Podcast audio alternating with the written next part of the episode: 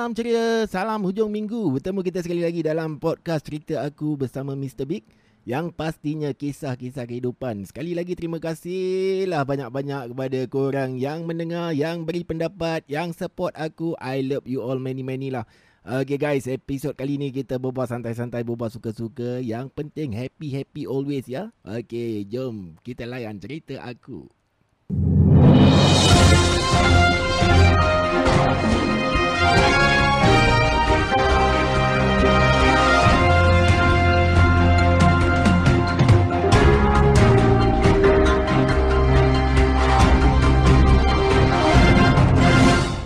Cerita aku adalah kisah-kisah kehidupan. Ada yang happy-happy, ada yang kelakar Ada yang sedih dan ada juga yang seram-seram.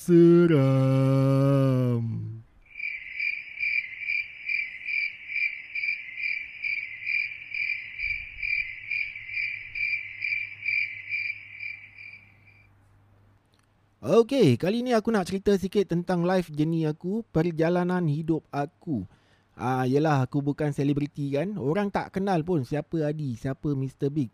Aku ni dulu nakal, malah time-time sekolah pun aku playful. Orang pergi sekolah, aku cabut sekolah, duduk bawah blok dengan kawan-kawan, hisap rokok. Cabut sekolah pergi pantai East Coast tu jangan cakap lah. Banyaklah benda-benda bodoh yang aku dah buat. Sampaikan arwah mak aku, arwah abah aku meninggal pun aku dalam penjara eh. Ah, tapi sekarang ni Alhamdulillah aku dah berubah Ibarat lagu Ku yang dulu bukanlah yang sekarang Cebah ah, So nak jadikan cerita satu hari ni Bila aku keluar dari penjara Seorang kawan aku ni kenalkan aku dengan bisnes MLM katanya Multi Level Marketing pada masa tu aku tak tahu pun apa tu MLM, apa tu network marketing bagai. So aku cuma ikut-ikut dia je. Sibuk pakai smart, sibuk pakai tie lagi eh, siap pakai tie lagi eh. Ah, sampai-sampai tu aku jadi personal assistant dia dalam bidang property. Apa yang buat aku semangat untuk buat bisnes ni? Ah, kata-kata dia. Dia cakap dengan aku lah. Di, kalau dulu kau boleh jual dada, jual rokok haram, sekarang ni pasti, aku pasti eh, kau boleh jual produk-produk kau.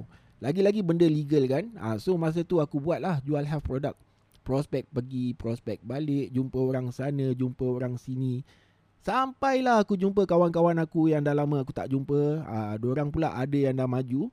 So bila orang nampak aku ni tak mendada lagi, ah, uh, orang berilah aku opportunity demi opportunity, peluang demi peluang. Tu yang aku sibuk buat bisnes, buat bisnes, buat bisnes, kerja-kerja. Ah, uh, pasal tu jugalah aku terus berubah dah tak nak buat benda-benda noti lagi.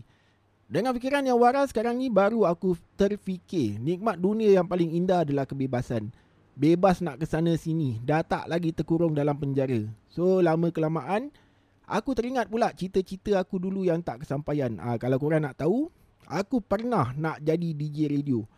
Kalau tak dapat jadi DJ radio, DJ bawah blog pun jadilah. Ah so aku kenal dengan seorang ni, abang ni. Dia ni DJ orang kahwin. So aku tebalkanlah muka aku ni, cakap aku nak sangat belajar jadi DJ. Dia panggil aku turun di event dia. Kerja aku time tu cuma tengok, dengar je cara dia mengendalikan majlis. Cukup time dia makan, aku pun apa lagi bedal lah. ah, setiap kali dia ada event, aku turun. Free eh, tak ada bayaran. Tapi aku tak kisah pasal aku nak belajar kan. Ah, then dia kenalkan aku pula dengan orang-orang yang menyewakan sound system. Time tu lah aku dapat belajar sepenuhnya. Ah, belajar cara berbual, ah, hafal skrip, Ha, bukan dekat event lah tapi dekat store tempat simpan mixer-mixer dan speaker-speaker orang ni eh. Ha, sekarang ni alhamdulillah dah banyak juga event-event yang aku kendalikan sendiri. So pada korang semua yang nak memakai khidmat DJ boleh saja hello-hello aku. Ha, dulu muda-muda tak nak buat benda-benda ni. Dah tua-tua umur dah 40 lebih barulah nak belajar. Ha, tapi tak apalah. Umur bukan ukuran untuk mempelajari benda baru. Even aku pernah nampak makcik umur dah 60 lebih tahun pun ah, pandai main game kat handphone eh. Ah, apa salahnya? Belajar benda baru, buat benda baru yang penting happy-happy tak susahkan orang. Jangan pula macam kawan aku seorang tu. Ah, tak mupuk nama lah. Zaman muda-muda dia nakal-nakal juga. Tapi time muda tak nak buat tattoo. Dah tua-tua ni umur dah nak masuk 50 sen baru nak buat first tattoo. Ha, tu baru betul buang tebiat nama dia. Ha, tapi nak buat macam mana kan masing-masing lah kan. Ha, bila cakap pasal nakal ni, jom aku cerita sikit pengalaman aku dalam prison. Ha. First time aku jejakkan kaki dalam penjara, fikiran aku memang berkecamuk. Fikirkan keluarga pak luar lain. Ha, itulah bila buat tak ingat-ingat. Perasaan takut tu ada, sedih ada, menyesal ada, ha, malah jakun pun ada. Ha, jakun bila apa? Bila nampak ada yang dah tua-tua eh, pakcik-pakcik, ada yang dah biol pun ada. Ha, tu yang buat aku jakun tu. Ha, tapi korang percaya tak? Kalau aku cakap, penjara lah tempat yang banyak kita boleh pelajari tentang kehidupan. Kita dapat belajar berdikari. Tak pandai bawa diri, kawan tak suka. Boleh jadi gaduh je. Ha, dalam penjara ni, banyak benda kita boleh belajar. Boleh belajar mengaji. Aku pernah nampak. Orang yang tak tahu alik betul tiba-tiba katam. Ha, bukan katam biasa-biasa eh. Katam dengan tajwid-tajwidnya sekali. Boleh belajar bercampur dengan orang. Ada macam-macam orang kan ha, dalam golongan umur tu. Ha, bila duduk dengan umur yang, yang macam gini. Ha, jadilah umur yang macam ni. Bila duduk dengan wak-wak, jadilah macam wak-wak. Ha, boleh belajar main dam, boleh belajar main chess, apa lagi. Ha, kalau masih lagi masih lagi nak noti-noti tu nak teruskan jadi nakal lah. Boleh je. Belajar jadi nakal. Belajar macam mana nak jual dada kat luar nanti. Ha, rasa kalau nak sekolah bila dapat peluang. Sambunglah sekolah. Ha, ada eh kawan aku yang sambung sekolah sampai A level. A level guys. A level. Ha, boleh belajar bina badan. Cari-cari exercise. Boleh belajar boxing. Muay Thai. Street fight. Kalau yang minat lah. Ha, tapi ni semua bukan terang-terang. Tapi cara sembunyi-sembunyi. Pandai-pandai sendirilah. Ha, kalau tu semua tak boleh juga, masih ada lagi satu benda yang budak-budak dalam ni boleh belajar. Kurang-kurangnya belajar bersabar. Ha, sabar je lah tunggu time-time makan. Lainlah kalau bekerja, adalah juga biskut-biskut untuk cemil-cemil. Ha, kalau tak kerja tu, ha, sabar je lah Pak Bu. Ha, kalau tak sabar, paling-paling pun ada selipar je yang untuk buat kunyah-kunyah. Ha, ha, lagi satu, tidak-tidaknya belajar bersabar. sabar apa? Sabar menanti hari kebebasan. Ha, itu paling best sekali. Ha, cerita tentang pengalaman prison ni satu hari pun tak akan habis lah, kan. Okey, terlalu banyak sangat. Yang sedih, yang happy, mana yang hari-hari main takraw lain. Ah, ha, ini pun boleh juga belajar. Belajar apa? Belajar main takraw. Ah, ha, cerita yang kelakar lain, cerita yang seram, ah ha, jangan cakap lah banyak juga. Yang kelakar seram pun ada. Ha, mungkin di episod lain aku akan interview pihak-pihak berkenaan untuk aku kupas pengalaman-pengalaman diorang eh. Ha, so nantikan dengan itu aku akhiri menyanyi aku. Adios amigos. Happy happy always. Bye bye.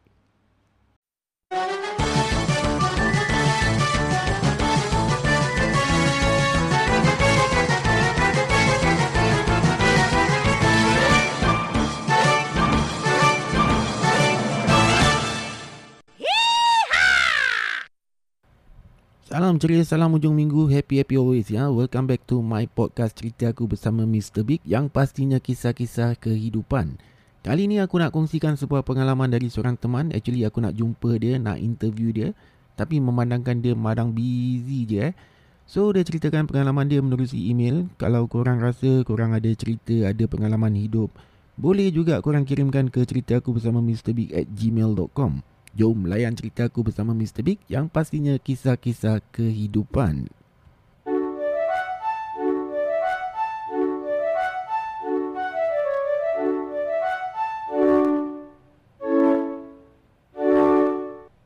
Okey, cerita ni dikongsikan oleh seorang teman aku katanya di sini. Salam Mr. Big. Waalaikumsalam.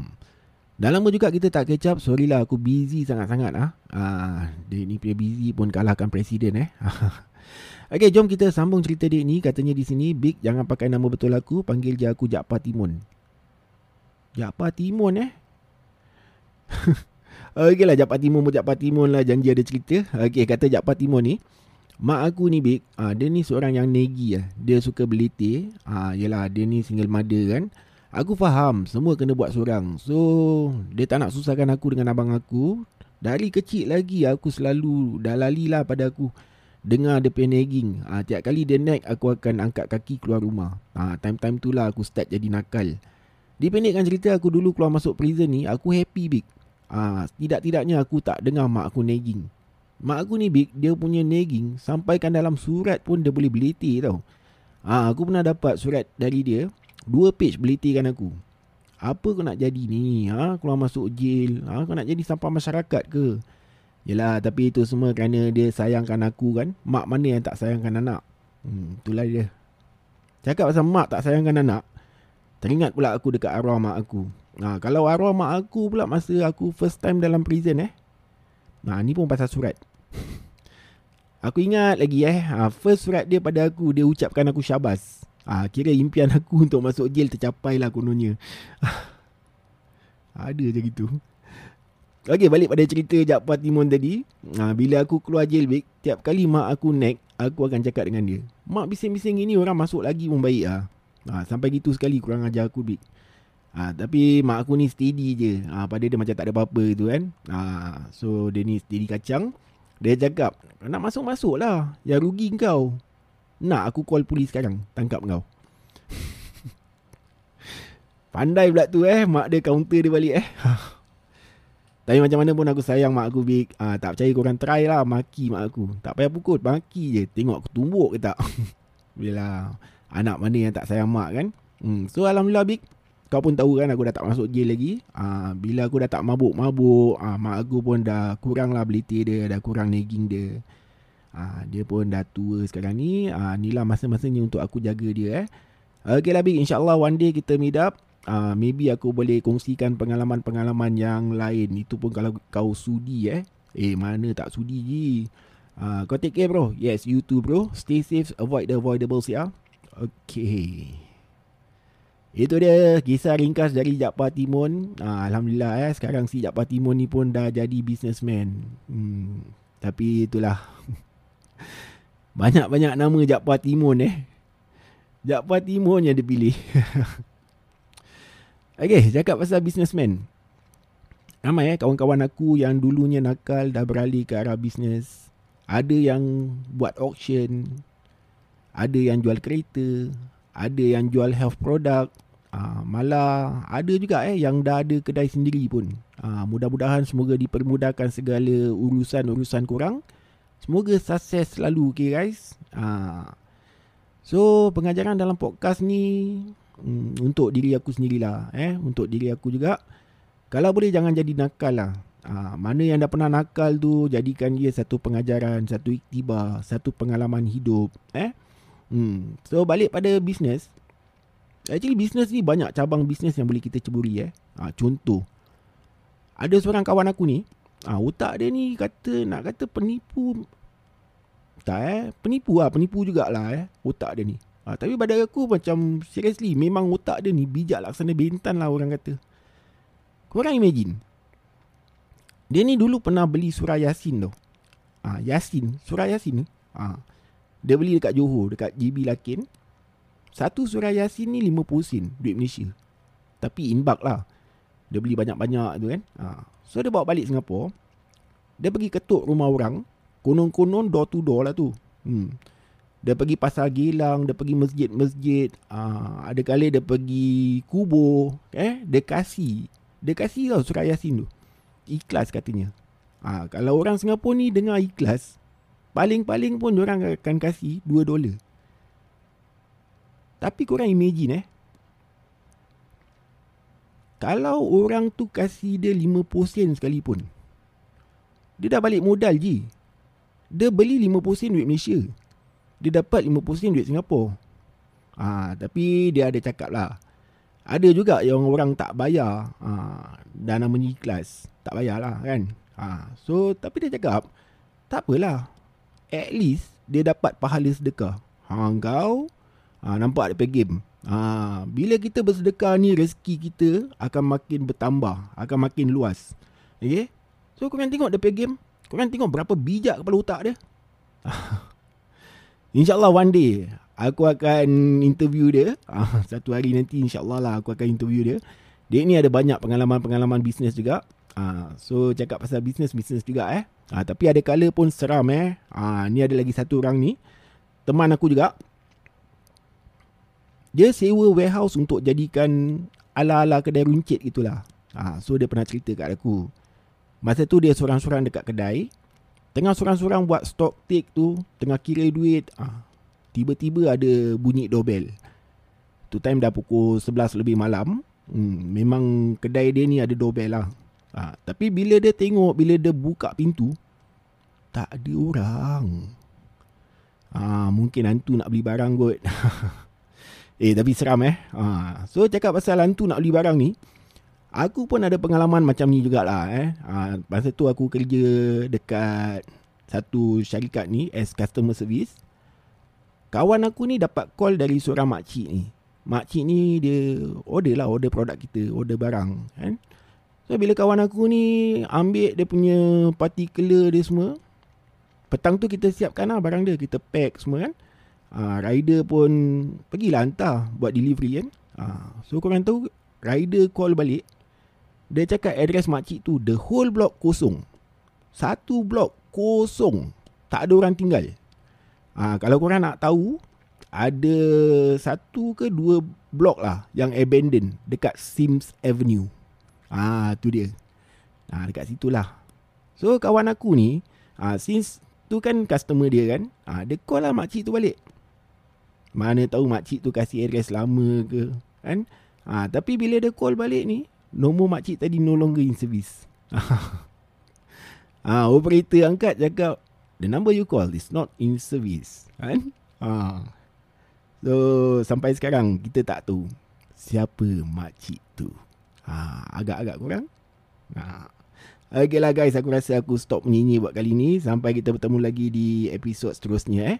Okay, so kepada korang semua yang ada pengalaman-pengalaman cerita-cerita yang nak kongsikan kepada aku Boleh saja email ke cerita aku bersama mrbig at gmail.com And sampai kita bertemu lagi, adios amigos, bye-bye